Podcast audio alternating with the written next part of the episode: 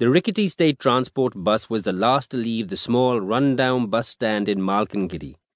On board, apart from the driver and the conductor, were 16 people, all making their way to Bhubaneswar via Koraput, a neighboring town. Till the early 90s, Malkangiri was a part of Koraput, but it was carved out as a separate district in 1992. The vast, dense jungle of Malkangiri was home to several tribes. Dotted with steep ghats, plateaus, valleys, and wooded hills, the area was beautiful, though secluded and lonely.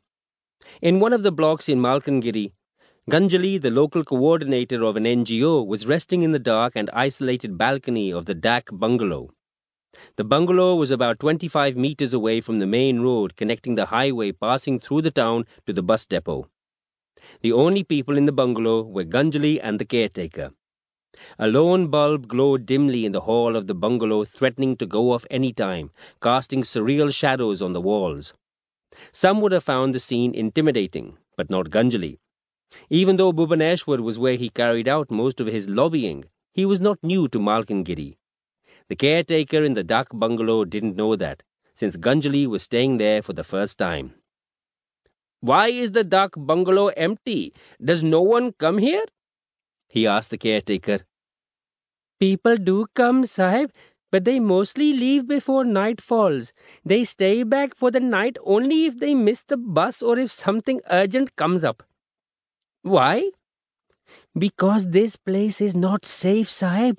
You are an outsider, so you do not know what happens here. Please do not venture out in the night. Just put off the lights and go to sleep. These are bad times. I am anyway waiting for the bus to come. I will be leaving in an hour's time. Oh, yes, yes, I completely forgot, Sahib, the caretaker said as he went his way. Good for you, very good. Ganjali saw his back disappear behind the weak wooden door of the balcony as he lifted his legs up, bringing them to rest on the railing. The bus would be here any time, he thought. He patted his bag and felt the consignment. It seemed to be in order. There was another bag in the bedroom. He decided to gather it on his way out. After a wait of around thirty minutes, Ganjali heard the rumble of the bus in the distance. He got up immediately, went into his room, and picked up his bag. On his way out, he tipped the caretaker a few hundred rupees, which lit up the caretaker's eyes. The sound of the bus was getting closer. He ran out of the main door towards the gate and then onto the road to the bus stand. He was the only person at the bus stop, not a soul in sight. Even the stars had forgotten to light up the sky. Had his wait at the balcony not gotten his eyes used to the darkness, the blackness of the night would have blinded him. A couple of honks told him the bus was not too far. Within a few minutes he could see the headlights of the bus coming his way. It was an antiquated bus, looking like parts loosely held together by nuts and bolts and kept in place by layers of mud and dirt. It screeched to a halt at the bus stand. Ganjali got in through the door at the far end of the bus. There were enough seats for him to choose from. He quietly picked the one towards the front. Sitting on top of the rear wheels made him nauseous. In any case, most people were sitting in the front and he just followed suit. A few stared at him, wondering why he got in through the back door if he had to walk all the way to the front for a seat. The bus moved. It was a journey which would take him another five hours to reach his destination.